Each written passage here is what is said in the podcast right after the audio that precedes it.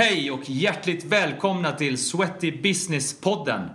Vi träffar människorna som på ett eller annat sätt påverkar tränings och hälsobranschen, både stort och smått. Vi tar helt enkelt reda på vad är grejen. Häng med! What What's the motherfucking deal?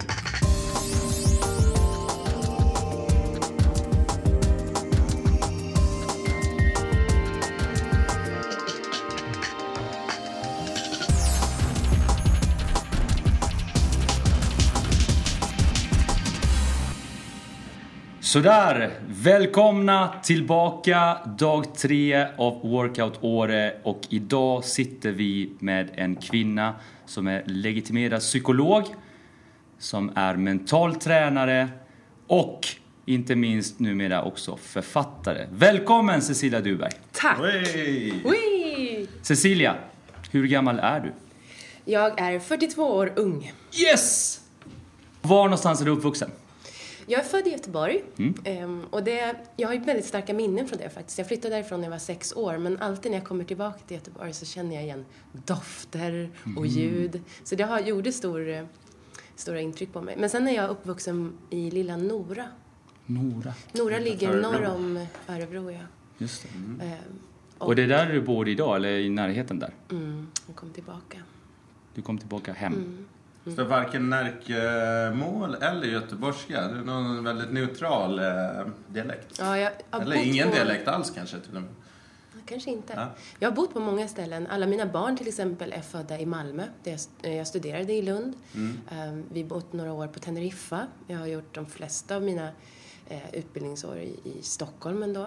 Och som sagt, nu är vi tillbaka i Örebro, men jag, jag jobbar ju över hela världen. Mm. Mm. Shit vad spännande. Ja, Härligt. ja det är underbart. Din, eh, din resa då, från eh, ung, liten till att utbilda dig till psykolog. Mm. Hur har den sett ut? Om vi backar bandet Mm. så långt du känner för. Eh, Jag, jag är äldst av, eh, av fyra systrar.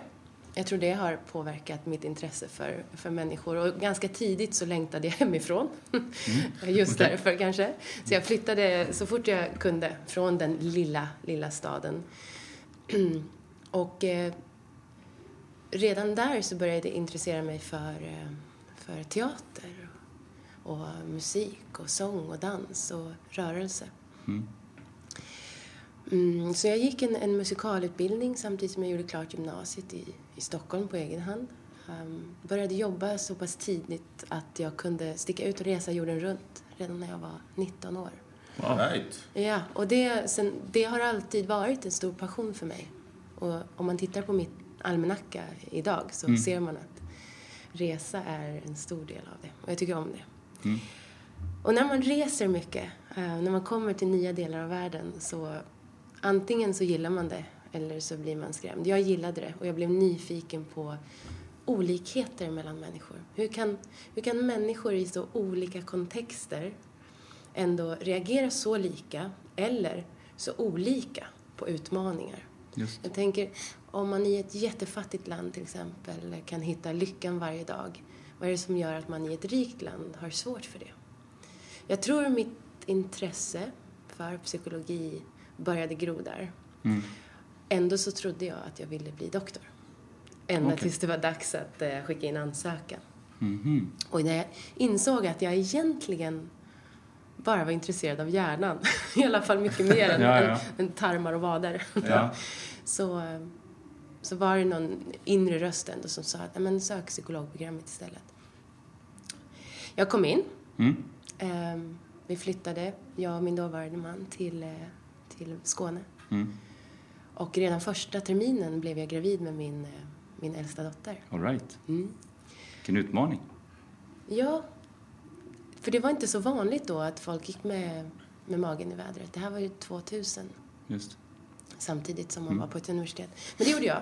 Och ett år senare gick jag med en ännu större mage med tvillingar i. Så under tre års tid så fick jag, nej två års tid fick jag två barn samtidigt som jag studerade psykologi. Och det här var förmodligen den tid jag både utvecklades och utmanades som mest. Mm. Jag var tvungen att lära mig alla de skills som jag lär andra idag för att kunna hålla balansen i livet, eh, kunna fungera, hitta sömnen, hitta hälsan, um, leda andra, till exempel små, tre små barn. Ja. Um, och även om den tiden var väldigt, väldigt utmanande så var den inte dränerande. Och det, det här att, att utmaningar faktiskt inte dränerar oss utan stärker oss. Um, det är en väldigt stor del av det som jag lär ut idag. Mm. Är det, det, det är ju svårt. Mm. Det är jättesvårt. Det känns ju inte så. Det känns ju som att man dräneras av, av stora utmaningar. Ja, Och nio gånger av tio så gör vi inte det. nej. För vi bygger de skills vi behöver för att ta oss an de utmaningar vi möter. Men hur lyckades du och ja, självledarskap pratar man Ja. mycket om. Men tre barn, utbildning. Jag skulle säga att 99% hade lagt ner utbildningen i det, det läget och liksom fokat på på att ha fullt upp med tre små barn. Hur, eh, vad var det som drev dig och gjorde att du ändå Ja. kunde skapa dig förutsättningar för att kunna göra de här grejerna samtidigt? Det är, det är en superbra fråga och jag har, jag har funderat mycket på det. För eh, till saken hör att barnens pappa också var student. Han läste till läkare och jag läste till psykolog. Så ekonomin var ju ansträngd också. Ehm, och det här gör ju att många i vår omvärld oroade sig för oss. Ja. Hur ska de orka? Hur ska de klara sig? Men Cecilia, nu får du väl ändå pausa pluggandet. Eh, jag hade längtat så länge efter att studera. Och jag bestämde mig ganska tidigt för att det fick inte bli en sån här kvinnofälla-grej. att Ja. min man skulle få plugga och jag skulle ge upp och vara hemma och ta hand om barnen. Just.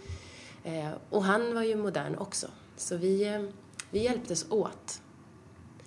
Jag kan säga att vi hjälptes åt och vi flyttade tillbaka hem. Där vi kunde få hjälp. För är det någonting som jag har lärt mig under den här resan så är det just att, att kunna ta hjälp. Kapitulera till vad som är möjligt och så ta hjälp av andra. Det är en styrka. Ja. Ja, superviktigt. Ja, och så finns det också väldigt mycket positiva saker med att studera samtidigt som man har små barn. Förutom att ekonomin är ansträngd så är det ju ändå så att om jag missar en tenta eller inte kan komma en dag så drabbar det ju inte en hel, ett helt företag eller massa andra. Utan det drabbar min process. Mm. Och kan jag acceptera det och ha en, ett sunt förhållningssätt till prestation i det här läget um, så är det bara positivt. Och jag tror att jag lärde mig just det. Jag vet att jag blir väldigt bra på att vara, eller leva där mina fötter står. När jag var hemma så var jag mamma och jag var med mina barn och jag försökte sova så mycket som möjligt, komma ut lite, yoga lite, av ren överlevnad. Mm. Och när jag var på universitetet så var jag där. Jag kopplade bort barnen, vad som hände hemma. För om jag, in, om jag skulle gå och oroa mig eller bara ha en splittrad uppmärksamhet så skulle det aldrig ha funkat. Nej. Men har du alltid haft med dig det här? Det, här Nej. lugnet, det, det är någonting som du har fått jobba Jag på? lyckades träna upp det då, Ja. tror jag. Du, men du förstod ändå tidigt vad som krävdes av dig och du, du eh, såg till att skapa som sagt förutsättningar för att... Ja, jag vet faktiskt inte om jag förstod det, men Nej. jag märkte att det var det enda som funkade. Ja. Så det kom instinktivt? Ja, ja det gjorde det faktiskt. Mm. Och jag hade en väldigt stark längtan som sagt. Mitt mål var så otroligt tydligt och starkt och det kändes så meningsfullt. Så det kändes aldrig som att jag liksom pushade mig själv mot en, en vägg eller så, utan att jag eh, tog en dag i taget men alltid i rätt riktning. Och det tog ju längre tid för mig att, att studera än det gjorde för mina kurskamrater. Ja. Å andra sidan så fick jag ju byta klass jättemånga gånger. Så jag fick massor med eh, eh, kurskompisar. Men det, men det kände du ändå var okej? Det var ingenting som stressade dig? Alternativet var ju att ge upp min dröm. Och det och det, det har aldrig varit aktuellt? Nej. Och ganska tidigt så kände jag också att vad vill jag kunna berätta för story för de här barnen? Mm. Vem, vem var jag? Vem blev jag? Ehm, Och hur kan jag ändå hålla energin och gnistan uppe? För det var ju utmanande. Det är det. Det vet alla som har småbarn att man blir väldigt utmanad. Mm. Men psykolog blev du, är du, jobbar med mental träning eh, och är en profil även inom träningsbranschen, träningskretsar. Hur såg den, eh, den resan in till att komma in i den här bubblan? Ja. Eh, mitt första jobb som psykolog eh, blev på en klinik som heter Arbetsmiljömedicin. och eh, jag blev ganska snabbt ansvarig för eh, psykologisk utbildning inom, inom arbetsmiljö i hela Mellansverige. Jag hade ju så lätt för att jobba för det var ju så skönt att komma iväg och vara med vuxna människor och, och äntligen få börja tjäna pengar. Så jag tyckte så mycket om det. Parallellt så hade ju yogan varit min, eh, mitt andhål, eh, min överlevnadsstrategi. Så jag hade vetenskapen med mig, men jag hade också studerat visdomen eh, från de här traditionella sätten att, att träna sig. Och eh, det visade sig vara ganska lyckat att ha den balansen i livet. Och det jag kom fram till efter några år inom arbets och miljömedicin var att vill man påverka, vill man eh, göra stora förändringar så behöver jag jobba med dem som bestämmer. Antingen eh, hjälpa dig att bestämma över ditt liv eller jobba med ledarskap. Och jag övergick till att bli ledarskapskonsult.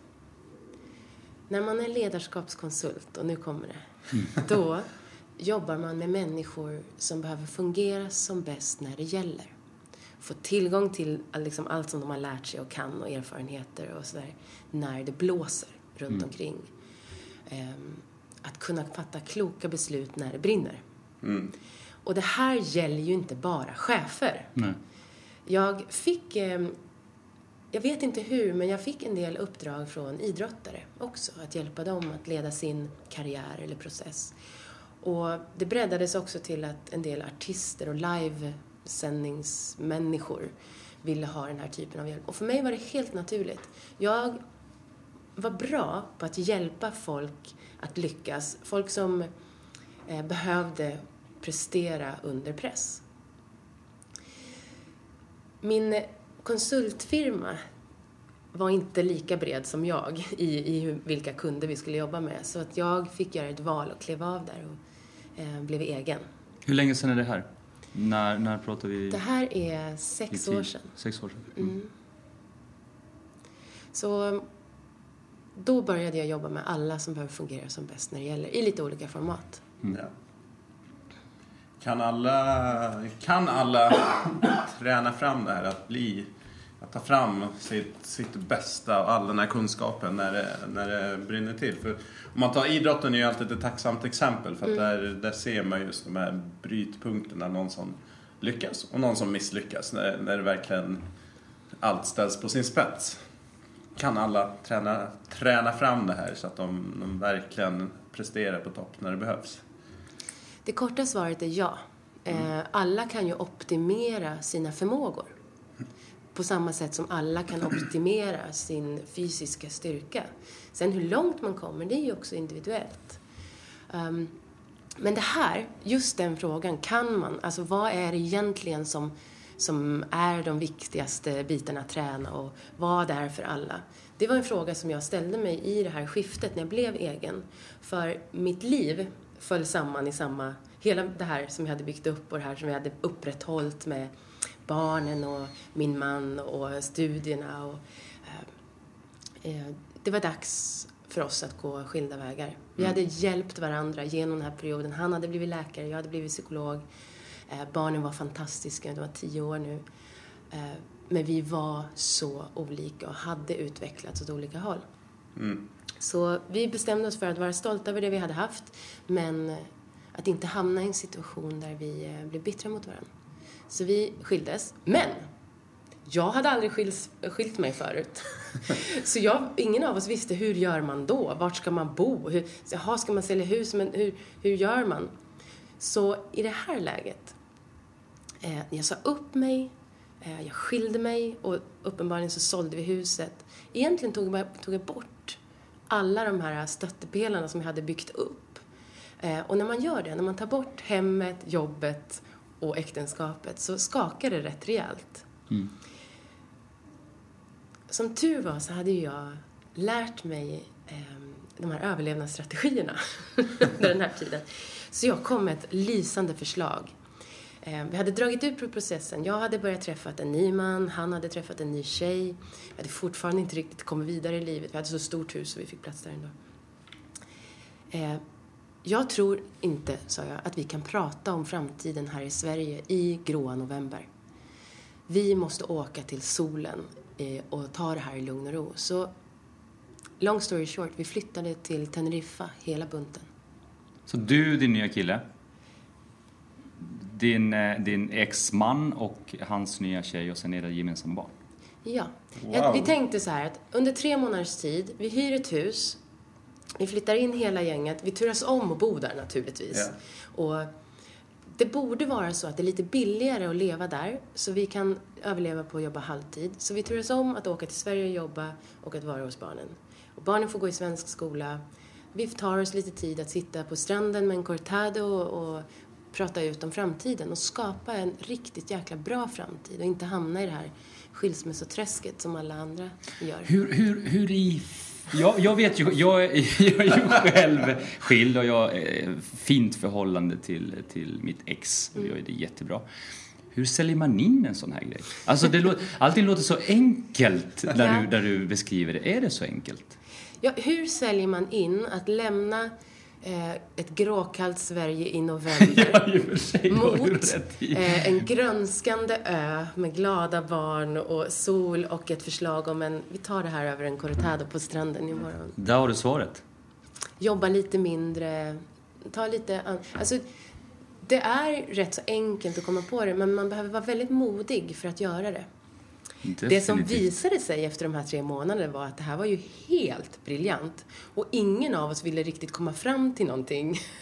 Så vi undvek de här samtalen och förlängde istället perioden. Nej, vi stannar året ut. Ja, det gör vi. Ja, så att vi verkligen hinner jobb- bearbeta framtiden. Och det var så fantastiskt så att efter ett år så ehm, skaffade vi egna boenden där och fortsatte ha delad vårdnad fast på Teneriffa. Ehm, vi blev kvar i två och ett halvt år.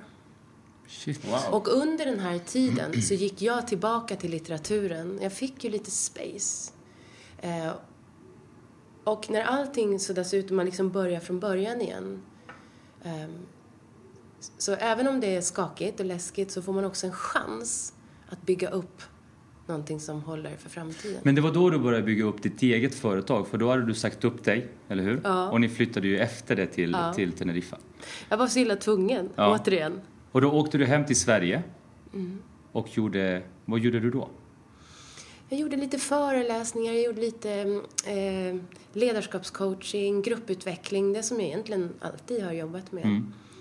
Och sen när jag kom tillbaka till Teneriffa så kunde jag träna. Jag tänkte jag ska kolla verkligen om allt det här funkar. Jag ska yoga på morgnarna, jag ska ut och springa, jag ska gå tillbaka till litteraturen, lära mig från början igen. Vad är det människor verkligen behöver för att må bra? Och hur tränar man och upprätthåller det? Och egentligen så började mitt arbete med Lejonagendan redan där. Just. Mm. Boken Lejonagendan som Cecilia har skrivit. Och nyligen släpptes, eller hur? Nyligen kommit ut, som klassas idag som ett management och ledarskapsverktyg, eller hur? Mm. Så att du jämförs ju i, eh, i hyllorna med andra managementböcker Ja. och som har gjort väldigt bra ifrån sig. Hur bra ifrån sig har den gjort? Nej, men det, det är helt fantastiskt hur den har tagits emot. Den har sålt lika bra under en månad som sådana här böcker brukar sälja på ett år. Och jag tror att det är för att det är en ledarskapsbok, men with a twist. Just det. Vad den- är grejen ja. med Lejonagendan? Det var ju det vi skulle komma in på. Så nu får du chans att berätta. Ehm, Den hävdar att egentligen är vi alla ledare. Och ledarskapsskills behöver vi alla mer eller mindre för att kunna leda oss själva genom livet. Vi leder ju alla våra familjer.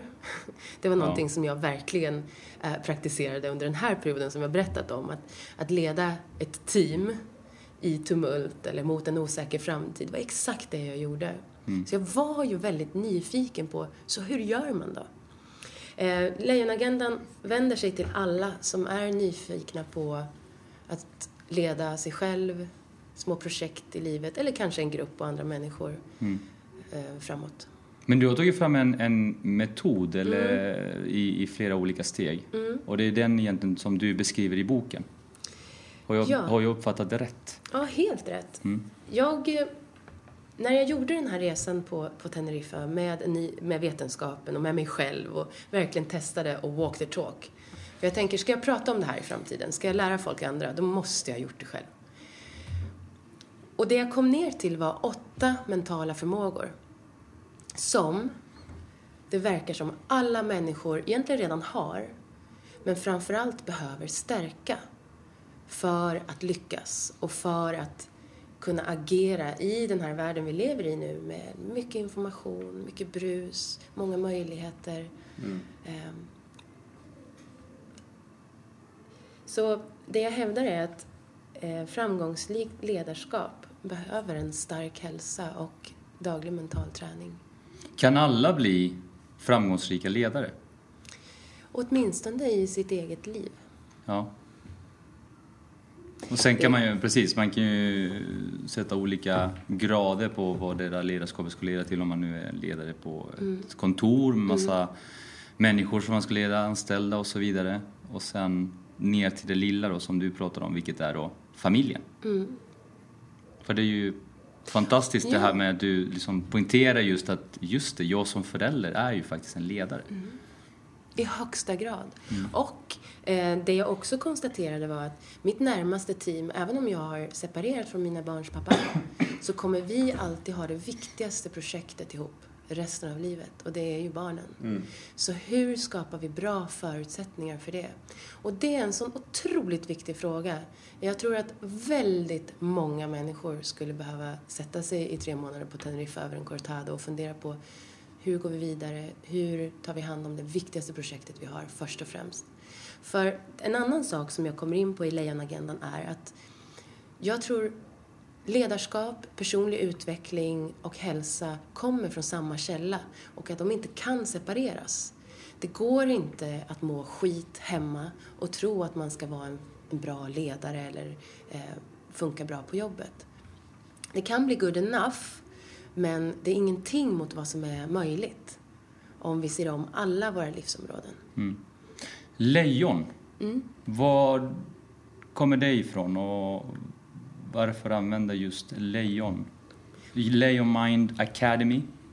Lion Mind eh, AB Ja. är ju mitt, Eh, eh, Lion Mind, ja, eh, mitt företag. Och det har ju en historia naturligtvis också, varför det heter det. Ja. Eh, Dels så tycker jag det är viktigt med ord. Olika ord har olika kraft. Jag brukar benämna det ibland på mina föreläsningar, till exempel livskraft.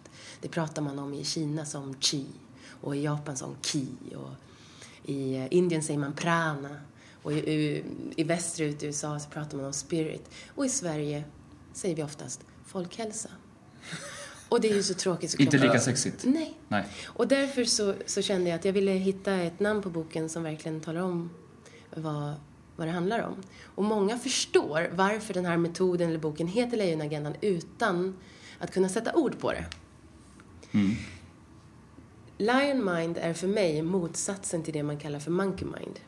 Inom buddhismen till exempel och inom yogan så pratar man mycket om monkey mind som är eh, en symbolik för det här chattret i huvudet. Man brukar prata om att man har olika chattrande röster i huvudet och det kallas Just för det. monkey mind.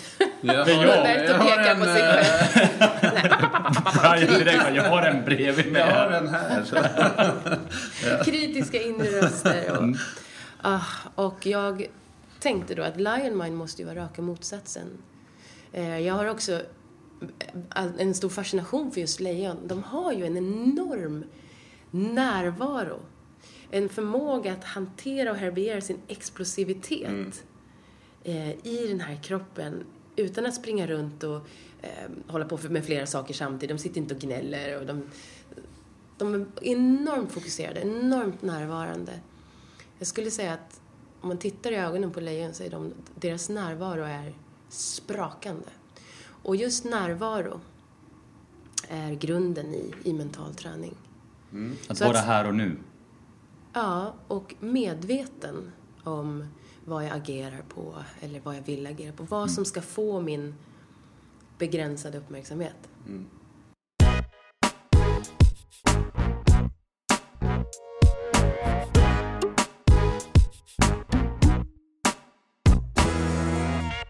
När vi är inne på det här området då med röster i huvudet och mycket. Vi är ju i en tidsålder där det aldrig varit så mycket information och informationen bara ökar Ja. hela tiden. Kan vi hantera den informationen som kommer till oss och alla de här sakerna som vi gör på en och samma gång? Jag såg någon undersökning, ungdomar, säg tonåringar, när de tittar på TV eller media så är det i snitt tre olika skärmar, devices. Mobil, padda, möjligtvis en TV eller en datorskärm samtidigt som man gör konsumerar tre olika innehåll egentligen på en och samma gång. Kan vi göra det rent, alltså funkar det? Eller är det bara eh, kontraproduktivt? Alltså vi, har ju, vi får ju väldigt mycket information varje sekund. Man brukar säga att varje sekund så får din hjärna 11 miljoner bitar information. Och vi kan processa medvetet ungefär 4 till 20 stycken. Oj. Ja, det, så vår uppmärksamhet, precis som vår energi, är extremt begränsad. Och när vi splittrar vår uppmärksamhet på flera saker, som vi gör när vi multitaskar, så får vi lite sämre tillgång till vår kapacitet. Så förenklat kan man säga att de flesta av oss blir lite dummare när vi gör så. Vi, det påverkar inlärningen negativt och det påverkar stressen negativt, det påverkar oftast relationer för om man har många skärmar igång samtidigt så har jag inte tid att svara om någon Nej. vill prata med mig. Så för de flesta människor är det lite fördummande och destruktivt att multitaska. Eftersom Dels för att om man ska lagra ett minne till exempel, om man pluggar. Ja, så krävs det att man fokuserar på en sak i tillräckligt många sekunder för att minnesprocessen ska ske. Och när vi fokuserar på flera saker samtidigt så flyttar vi vår uppmärksamhet mellan de här på, på bara några sekunder hela tiden och då känns det som att vi har uppmärksamheten på allting, men vi har inte det. Nej. Vi kommer därmed inte kunna hämta minnen från sånt vi redan kan och vi kommer agera mycket mer på impuls. Man kan säga att man blir mer utifrån styrd och går mer på autopilot. Mm. Den här drivkraften att fokusera på många saker samtidigt är oftast dopaminstyrd. Det vill säga, det är lite godisskål. Just det. Ja. Ja, det är ju jag. Men eh, för, för när jag tittar på ja, men jobbannonser är en intressant eh, sån iakttagelse. Man söker ofta de här hålla många bollar i luften. Du ska Exakt. kunna hantera eh, biljard, mycket information och stress samtidigt. Liksom, de här, vi söker de här supermänniskorna. Men Ja. det du säger egentligen att det finns inte. Det är liksom... Jag, jag säger inte att det inte finns några. Det finns fyra, fem stycken outliers i världen som faktiskt kan multitaska. Men rent statistiskt är det inte någon av oss. Nej. Nej. Så, sant. Men vad krävs det då? då? Om fyra, fem stycken outliers, vad innebär det? Vad krävs det? Vad är det för... Ja, det är en, mutation. Ja. Så de finns? Ja, Väldigt de är sällsynta dock. Extremt sällsynta. Men har vi, har vi större behov av återhämtning om vi går in på, på den delen idag än vad vi hade tidigare? Ja. Och du frågade också tidigare så här, i ett så här samhälle där, där informationen ökar. Där vi exponeras för jättemycket information. Kan vi hantera det? Eh, och ett sätt som vi tror att vi hanterar på är just det, multitasking. Men vi är relativt otränade i att sålla information. Mm. Så är vi otränade i den muskeln, att hålla fokus och sätta vår intention med vad som ska få vår uppmärksamhet, då kommer vi vända kappan väldigt mycket efter vinden. Vi kommer bli väldigt dopaminstyrda, alltså gå till det som känns bra för stunden och får svårare att eh, agera på långsiktiga mål, till exempel. Ja. Och då får vi ju inte den här känslan av att vi styr våra liv Nej. riktigt och vi blir osäkra, stressade. marknadsföraren i mig tänker så här, sociala medier. Just det här att man... Det blir väldigt tvära något slår väldigt hårt och man, folk driver på och kommenterar om någonting och sen sekunden efter så är det någonting helt annat. Är det det vi pratar om egentligen? Att man lägger fokus på... Det som på liksom- serveras. Ja. Ja, om du inte bestämmer själv. Eh, och det, det är den muskeln bland annat man kan träna upp. Hur, eh, hur återhämtar man sig bäst?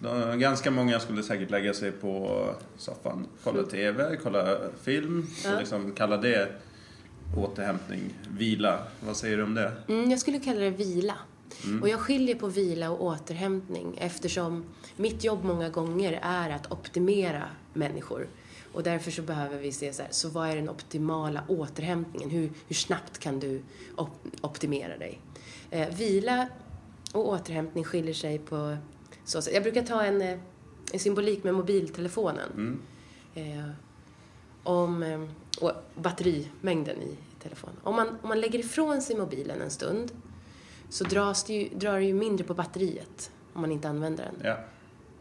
Men den laddas ju inte om vi inte stoppar i laddaren. Och det är skillnaden med, mellan vila och återhämtning. Att slänger vi oss på soffan så, så tar det inte lika mycket batteri. Ehm, och det är skönt och det kan, vi behöver underhållning och lite tid när vi inte har planerat någonting. Det är ju underbart. Jag, jag älskar att slänga mig på soffan och se en film. Det är ju strålande tider. Eh, Däremot kan inte det ersätta riktigt bra återhämtning. För återhämtning, återigen, behöver vara medveten och skapa en kontakt med eh, oss själva. När vi känner hur det känns att vara vi och riktar vi uppmärksamheten mot en skärm eller mot en film så är vi inte närvarande i vår egen kropp på samma sätt. Nej. Så optimal återhämtning, ja den är mest optimal är ju sömn förstås. Ja. Det kommer vi aldrig undan. Det är inte förhandlingsbart. Om mina klienter vägrar sova ordentligt så vägrar jag jobba med dem. Men det är, Vad menar du, förlåt, Ja. vad menar du där med, med sova ordentligt? Vad innebär det? Är det åtta timmar? Ehm, Eller finns det några andra parametrar att ta hänsyn till? Ja, om, när man har testat det där, lagt människor i, i laboratorier och kollat Ja. så här, om, om alla andra, alla andra störningsmoment är borta, hur, hur länge sover en människa? Vad behöver den? Och det visar sig att människan behöver ungefär 7,2 timmar på natten och 20 minuter på dagen. Det är det den hamnar i efter ett tag om man tar bort ljus och mörker och så. Men det finns ju variationer och det beror också på kvaliteten av sömnen på natten. Och kvaliteten på sömnen på natten speglas faktiskt av dagen. Så har du haft en väldigt stressig dag så kanske du dunkar i säng men sömnkvaliteten kommer bli sämre för du har mycket mer kortisol och noradrenalin i blodet. Så för att sova gott på natten och få bra kvalitet på den behöver du ha en kvalitativ dag. Det är inte sällan jag hör högpresterande människor och gärna i näringsliv. Man läser eller ser på intervjuer. Väldigt många sover väldigt kort. Sover fyra, fem timmar. Jag behöver inte mer. Vad, har du några tankar om, om det just den här ty, A, typ A-människan om man skulle hårdra det? Och att just de verkar behöva mindre sömn än, än någon annan. Jag tror att de kanske klarar sig på mindre sömn eh, för att de har en väldigt uppstyrd dag. Jag tror att de skulle må ännu bättre om de la till några timmar sömn, ett par timmar till. Det de förmodligen gör, som gör att det funkar så bra, är att de har eh, rutiner för när de går och lägger sig och när de går upp. Att de alltid går och lägger sig och går upp på samma tider. Och därför så blir det alltså, enklare att vakna upp i, i en fas i sömnen när man är ganska pigg och då känner man sig inte så trött när man går upp. Okej. Ja. Men människokroppen behöver, alltså för att optimeras, nu måste man ju inte optimera sig, det är ju Nej. viktigt att, komma ihåg. Men om man vill det så, så satsa på minst sju timmar sömn. Så rutiner är, är nödvändigt för oss människor? För jag, jag själv avskyr rutin. Jag, är, jag blir nästan provocerad Ja. av att man måste ha vissa rutiner. Jag brukar säga att man måste ingenting, men eh, det finns möjlighet att göra saker som är bra för oss. ja. Ja. Du gör precis som du vill. Och finns det inget lidande också så finns det ju ingen så här, det finns inga måsten och borden. Eh, Men är du nyfiken på att optimera dig och din hälsa och ditt mående och din kompetens så finns det vissa saker som man, man kan göra. Men är det så att produktivitet Ja. är kopplat till rutin? Eh, inte nödvändigtvis, men eh, sömnmönster. Alltså, våran kropp gillar att veta vad den kan förvänta sig av oss. Så när den, om kroppen får veta att klockan sex går hon upp varje morgon, bra, då kan jag förbereda för det. Så optimerar vi systemen, så kan jag säga. Så jag upplever det här med... Ja men vi är ju rätt, rätt olika på Mm. det sättet. Du är ju... Ja men du... Alltså, jag skulle inte säga att jag är super... Det är klart att jag har rutiner och vill ha vissa grejer på, på vissa sätt medan du är tvärt emot. Men jag upplever ändå att människor som säger att de inte är så, ändå har sina rutiner fastän de, de kanske är Nej, stämmer. mot Jo, att man klart. har sina rutiner fast de är inte på samma tider Nej. som, som för, att Det är inte morgon för dig, inte morgon för mig och så vidare. Och så, vidare. så att man ändå bygger någon slags rutin fastän man inte tror att det är Men det kan vara så banala saker som att jag aldrig, eller inte aldrig, men, men eh, oftare än vad jag tror, tror jag. Men jag känner ibland för att när jag tar bilen ut från där jag bor, mitt Mm. hus, så istället för att svänga höger varje gång och ta samma väg, så bara för att, så gör jag liksom en liten omväg bara Man för kan att säga att det kunna är en köra liten en rutin annan du har att väg. göra olika. Det är min rutin att göra olika. Ja, men lite. Jag tror att jag system, systematiserade det på Och något det där sätt. är ju en fantastisk grej att göra. Eh, bryta mönster är ju strålande. Jag tror man ska skilja på rutiner och vanor. Rutiner kan vara mer som regler och det vill vi oftast rebellera emot. Eh, Jag tänker rebellen i dig Ja, Roberto, den vill inte ha. Mm. några regler i huvudet. Utan den vill hela tiden bryta dem. Och jag tror att det gör dig kreativ till exempel. Det är min snabba analys. Däremot så är det vettigt och sunt att skapa vanor i vardagen eh, kring de viktigaste beteendena vi har för att må bra. Att hela tiden veta att det finns en rutin om du vill, men det finns också vanor av, eh, av träning, av sömn, av näring, av att komma ut. Jag brukar säga att mamma, hon har alltid, alltid rätt från början, så egentligen kan jag slänga alla hälsoböcker. För hon, hon har ju sagt det där redan för länge sedan. När jag, nu är ju mina döttrar tonåringar till exempel, så jag har ju, jag har ju massor med tonårsdöttrar hemma och det är helt fantastiskt. De är helt underbara. Och ibland blir jag frustrerad. Då ringer jag till mamma och så säger jag så här, mamma nu är det sådär igen och jag vet inte vad jag ska göra, jag har gjort allt jag kan och bla bla bla bla. Kanske gråter ut lite. Och hon svarar alltid samma sak.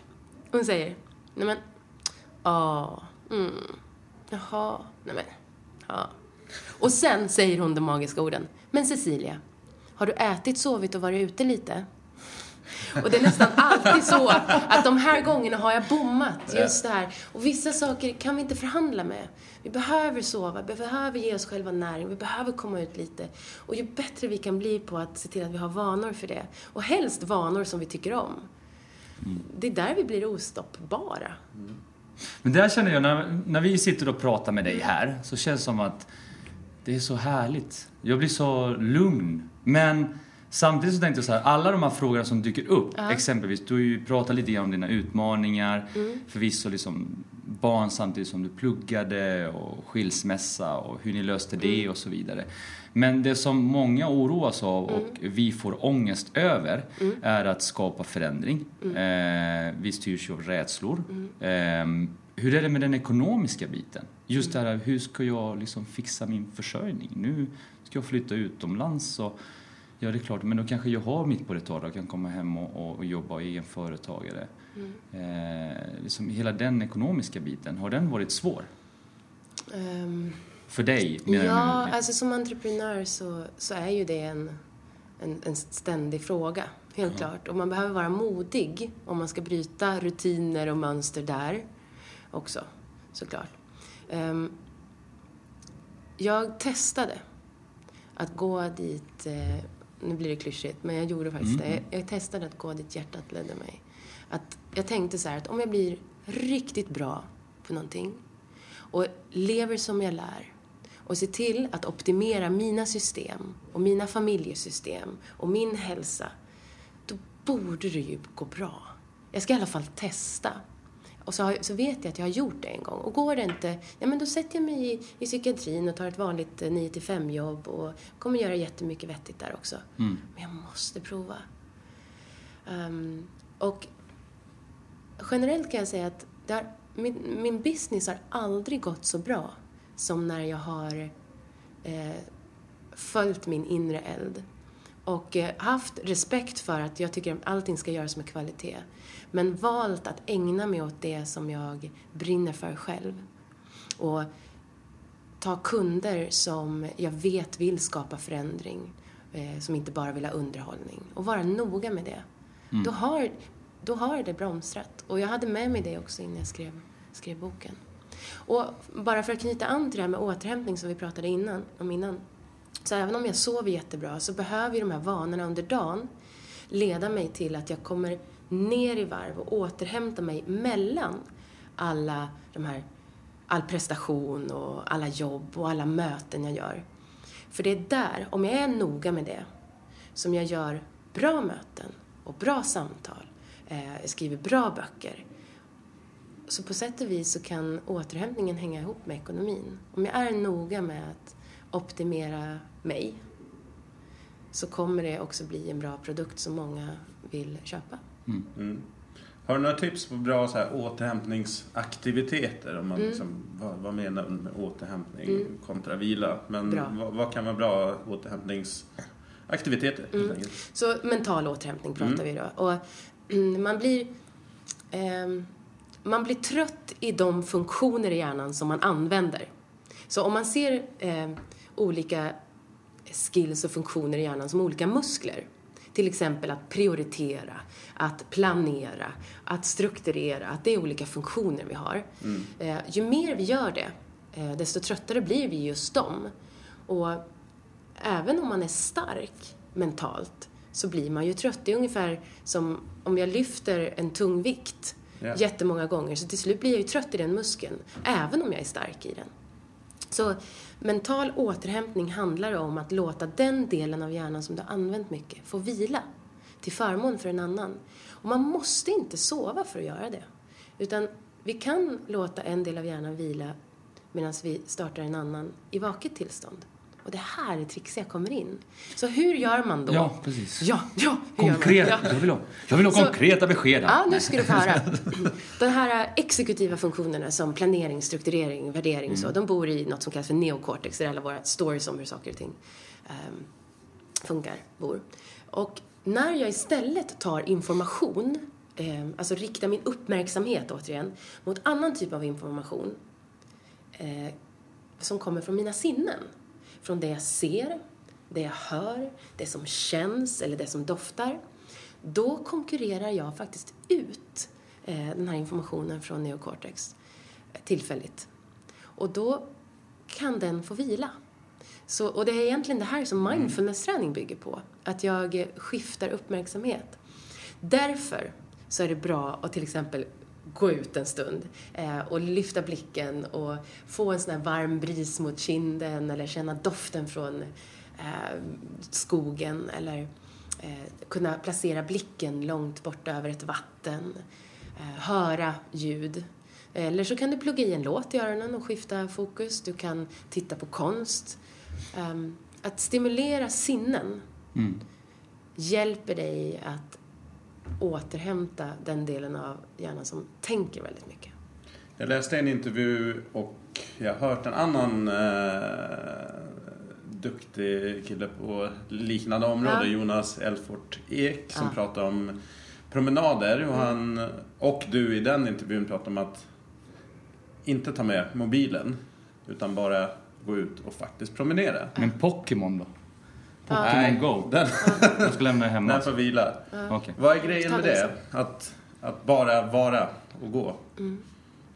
Vad är det som är så bra? Eh, det gör exakt det här som vi pratar om. Det går från doing to being. Från att göra tillståndet, som är kopplat till ett, ett visst nervsystem och en viss aktivitet i kroppen, till att vara tillståndet, som är en helt annan aktivitet i kroppen. Doing och stress och ehm, performance, det, det kräver sitt kortisol och sin, sitt, eh, det, det drar batteri helt enkelt. Och när vi istället bara är och tar, in, alltså tar intryck av det som är runt omkring oss, bara öppnar upp för att få information från det som är runt omkring oss utan att agera på det, så jobbar kroppen med helt andra hormoner som oxytocin, det byggs serotonin i hjärnan, alla de här må bra-hormonerna som läker och återhämtar allt det som kanske stress har ställt till med. Så den här balansen är enormt viktig, både kemiskt och mentalt och fysiskt. Så vad händer när vi går ut och lämnar mobilen hemma? Ja, för de flesta, de flesta blir nog ganska ehm, rastlösa. Mm. Mm. Synnerhet om vi inte är vana vid det. Men vi blir bra på det vi gör. Just det. Just det. Det här med eh, kronisk stress, för jag Ja. kom att tänka på det när du sa så här, vi blir bra på det vi gör. Och det handlar om beteenden. Vi har alla beteenden som vi kan ersätta. Mm. Det är bara det att det är mer eller mindre svårt, om jag uppfattade rätt. Ja. Ehm, Men kronisk stress, finns det? Eller är det liksom bara en term som man slarvigt slänger sig med inom vården? Jag tycker att ordet kroniskt överhuvudtaget är ett slarvigt ord. Mm. För det kan, om man har bestämt sig för att det här alltid ska finnas, då är det svårt att komma ur det. Så det är bättre att göra sig en, en analys, en bild av hur ser det ut nu och hur skulle jag vilja att det var. Och sen försöka gå mot det. Ehm, nej, det finns inte kronisk stress. Eh, det finns mer eller mindre utmanande livssituationer. Så. Och det precis som du säger, lättare eller svårare att ta sig ur dem och in i någonting nytt. Och ofta behöver man hjälp med det. Om Just det har gått långt. Om jag nu tar din bok, Ja. som för övrigt inte bara är nyttig utan den är väldigt fint utformad. Ja, den är jättefin. Eh, vad kan jag förvänta mig att, lära mig Ja. genom att läsa din bok? Mm.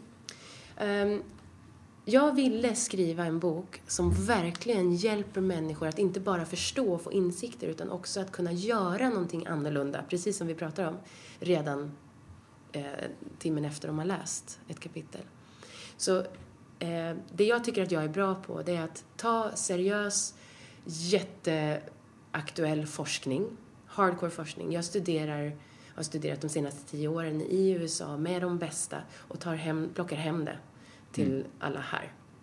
Eh, och gör det enkelt. Och med enkelt så menar jag inte eh, så här simpelt utan mer så att det blir enkelt att agera på det. För det är ju ändå i, när vi gör saker som det händer någonting.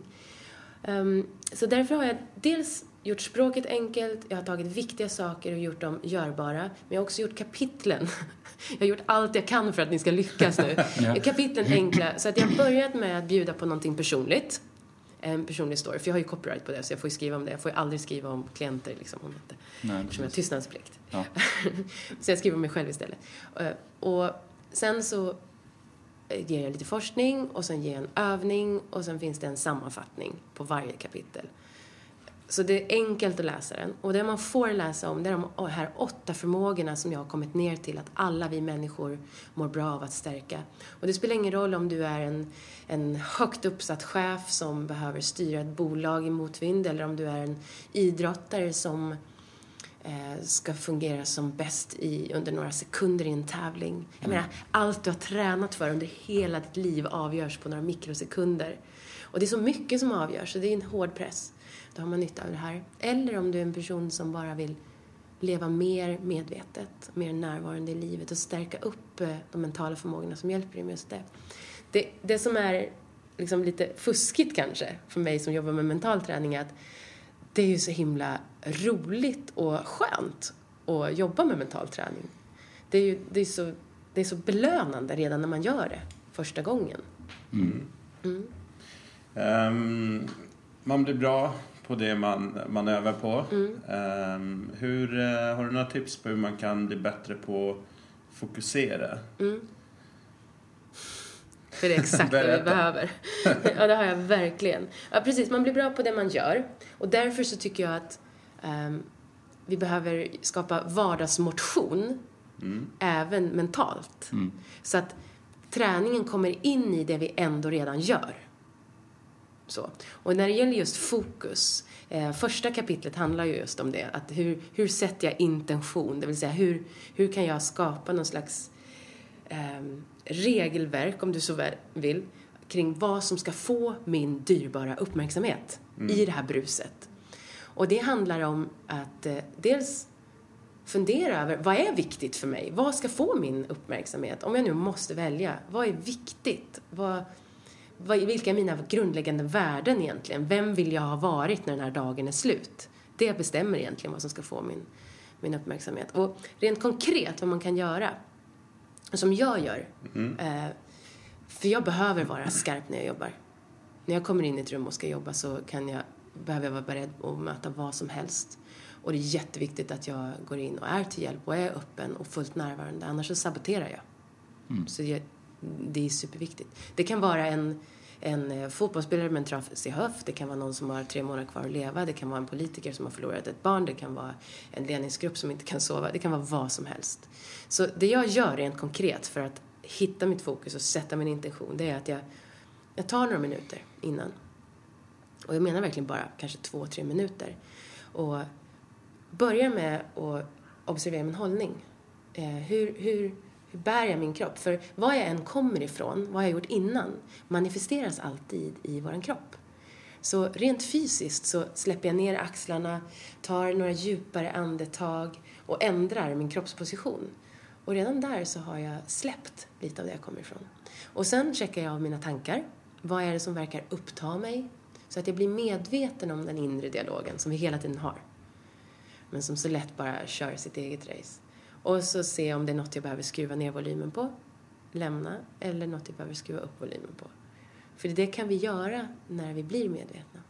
Och sen nummer tre är att jag kollar av om jag har några spänningar eller har någon känsla i min kropp som hindrar mig från att vara fullt närvarande. Och så ser jag om jag kan eh, släppa den spänningen. Och kan jag inte det, kan jag inte släppa en tanke eller sträcka på mig eller släppa en känsla, då bör jag inte jobba. Mm. Oftast så, så hittar jag mitt fokus och mitt varför. Vad är det jag ska göra? Och jag kan rikta min uppmärksamhet till uppgiften. Vad är min roll? Och hur blir jag nyfiken på den? Så. Mm. Spännande. Ja, och ni hör, det är, inga, det är ingen rocket science. Nej. Och det kräver sin träning. Häftigt. Tycker ni det? Ja, Ja. det är superhäftigt. Så det är den första förmågan. Den andra förmågan handlar just om återhämtning. Det som vi har pratat en hel del om. det. Hur, hur hittar jag goda vanor för att återhämta mig? För i, i synnerhet om jag vill eh, prestera, om jag vill kunna använda min hjärna mer, så måste jag först lära mig att slappna av. Eh, prestation och återhämtning står i exakt paritet med varandra. Mm. Du kan inte bli bättre på att prestera utan att bli bättre på återhämtning. Nej, precis. Mm. Ja, men för jag, jag upplever personligen mycket det med fokus här. Det är svårt för att eh, man, man har sin egen agenda och sina egna tankar om vad som är viktigt och vad man ska göra under arbetsdagen eller träning eller vad som helst. Ja. Men sen har du chefen och du har snabba skiften i omvärlden som Ja. helt plötsligt kommer in och med all digitalisering så kommer ju allt Ja. mycket snabbare och eh, mycket intensivare. Så att just hitta sin egen agenda och försöka förhålla sig till den och liksom styra in, in Mm. på den. Det är lätt att hamna på sidospår. Det är jättelätt, och i synnerhet nu när det är så mycket brus och som du säger, så många saker som sliter och drar i oss, givet att vi är människor. Liksom. Och därför blir det ju extra viktigt att vara stark i den här muskeln. Det är viktigare än någonsin. Och vi får inte riktigt den träningen automatiskt, vi behöver göra den själva. Och de här naturliga pauserna som fanns för bara några år sedan, innan vi hade mobilen fastklistrad i handen, till och med de är ju borta. Så vi fyller upp alla de här utrymmena av möjliga stunder att, att hämta hem oss själva. Så vi behöver verkligen göra det. Och som sagt, vi kan göra det in action. När man pratar med någon till exempel, passa på att ha bra ögonkontakt. Lyssna lite djupare, för det är träning. Stanna kvar, ställ en fråga till. Och lev där fötterna står. Men där har du det. För jag, Mm. jag upplever själv att när jag pratar med människor, när vi pratar om alltså lite djupare. Ja. För jag är väldigt ointresserad egentligen av ytligheter så, eh, hos människor. Utan jag vill ju liksom gå in på djupet lite mer så. Men det känner jag ger mig extremt mycket. Mm. Även fast man pratar om tunga saker. Så att det Sant. betyder alltså att jag tankar.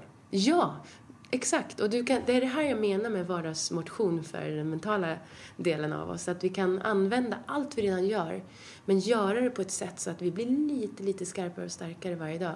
Och det kommer ner till just närvaron i det vi gör. Att träna oss på att vara i det vi gör. För igår åt vi lunch och sen ställde jag fråga, för vi träffade en gammal, eh, gammal kollega, så ställde jag en fråga till dig, för jag kom, kom på att du hade skilt dig. Det hade liksom någonstans, ja men det är flera år sedan. Ja. Och sen, eh, för då frågade jag, men hur var det? För att jag kommer ihåg just där och då, när vi pratade om det, så tänkte inte jag så mycket med kring, ja men hur kändes det för dig just där då? För du var ändå ganska praktisk. Du, du var inte Teneriffa-resan, utan var ganska snabbt Nej, pang, ja. och liksom praktiskt vidare boende, flytta tillbaks till Mm. Stockholm med hela den grejen. Och sen kom du till en annan grej då, som en, en tragisk olycka som hände, som jag helt har glömt bort. Aha. Och vi umgås med varandra Ja. Ja. ofta. Och jag har liksom glömt bort en dödsolycka och liksom helt förträngt den. Ja. Jag funderade på det hela kvällen igår. Bara, hur, hur Wow. kan jag glömma bort den här? ja, just det. Hur man hanterar det Ja. och så vidare. Ja, men alla hanterar vi ju saker och ting på olika sätt. Mm. Ehm, men eh, nej, och jag, tycker, jag uppskattar det enormt mycket när du ställer frågan. Mm. Det är ju skithäftigt då att kunna liksom sitta så här vid ett bord och sen så har man en vän som man har känt eh, Ja. väldigt länge och så Ja. Men just det, hur var det liksom? Ja. Och det är så himla... Det ni gjorde, det som är reflektion, som är kapitel 8 i boken. Men det är åtta kapitlar, eh, ska vi säga, boken, eller hur? Ja, om vi ja, inte har men det, det. det, ni, när ni precis gjorde, det kanske var time för det först nu. Ja. Det är det också, för att nu kunde ni lyfta fram de här ganska eh, dramatiska händelserna ändå, livshändelserna, i ljuset av någonting nytt. Eller hur? Och det är det som är så rikt med, med reflektion, att man lyfter upp någonting eh, som redan har hänt, låter det få spela roll en gång till, men man bygger om det lite grann, för man lägger det i ljuset av någonting annat. Nuet. Du ser, vi behöver ha Cecilia med minst en gång i månaden här. Eller hur? Så egen terapi. Eh, ja, ehm, om man nu idag vill få ta på dig, kontakta dig. Jag kan tänka mig att du har extremt mycket att göra. Eh, men eh, jag kan tänka mig att du välkomnar ju människor som hör av sig på ett eller annat sätt. Hur gör man då? Jag skulle bara vilja korrigera en grej. Jag har inte extremt mycket att göra eftersom Okej. jag lever som jag lär. Men Härligt. jag har inte så många tider lediga. Ah, okej. Jag har faktiskt gjort något ah, jättehäftigt. Jag tyckte det var jättehäftigt själv. Jag har öppnat en mottagning på Örebro slott. Mm. Eh, till exempel. Och där kan man eh, komma och få coaching av mig. Just nu är det ju fullbokat men man kan ställa sig på väntelista. Jag har ju en hemsida, Mm. ceciliaduberg.se. Och där kan man också läsa lite mer om, om man vill boka föreläsningar. Vilket jag tycker är fantastiskt roligt att göra. Eh, vad, vad jag föreläser om och en kontakt för det. Och man kan också titta på hur jag jobbar med grupputveckling som är den största delen egentligen av det jag gör. Jag har jobbat med Riksbanken de senaste två åren nu och tränat dem i både självkännedom och teamutveckling. Jag har jobbat med en bilindustrin, jag har jobbat med fotbollslag. Så att just det här att utveckla människor i grupp är ju någonting som jag alltid är aktuellt för mig. Där kan man läsa mer om det. Och även eh, coaching. Och just nu så tar jag bara coachinguppdrag i form av ledare och elitidrottare. Och jag jobbar inte med så många i taget. Nej. Så, men, men hör av er och det, gå via hemsidan. Toppen. Sen finns det ju onlineprogram med mig. Mhm. Var då? För stress, oro eh, och självkänsla. På lionmind.agency hittar ni dem. Och det är åtta veckors träning för, för priset av en timme med mig live. Så att det är verkligen mitt sätt att försöka bidra utåt. Och inte minst så tror jag att man kan faktiskt få ut ganska mycket av att läsa i boken. Smart. super. Jättebra Mm. tips. Så det finns resurser. Jag gör vad jag kan för att, för att få ut det. Och har man någon mer idé om hur, hur man kan, eh, att jag kan komma ut med, med det jag kan så är jag öppen för det. Härligt. Tyvärr så är det så att vi har ju alltid begränsat med tid. Ja. Ja, och uppmärksamhet. Och uppmärksamhet. Så att eh, tusen, tusen, tusen tack. Jättetack. Va, vad fick ni med er från det här? Jag vill bara kolla det innan vi stänger ner. Vad vi fick med oss? Ja. Ja, men jag tycker för mig är mycket, ja men väldigt mycket, men vila kontra återhämtning, att det är skillnad, skillnad på det. Mobil eh, metaforen där var jättebra Ja, var för, klockren. eh, för att särskilja Ja. de två. Vila och återhämtning. Ja. Och sen, eh, nej men fokus tycker jag, alltså just där, kunna Ja. hitta mm, olika sätt att eh, hitta det som är viktigt. Ja, och jag skulle nog vilja liksom bara sammanfatta det avslutningsvis nu att om vi inte är närvarande i vårt eget liv och medvetna om våra val och vad som är viktigt för oss så skulle jag vilja säga att vi känner inte oss själva riktigt. Och då har vi en väldigt spännande person att lära känna. Mm. Mm. Ja, det är häftigt. Bra Lycka sagt. till på den Bra resan. sagt. Tack Tusen mycket. tack.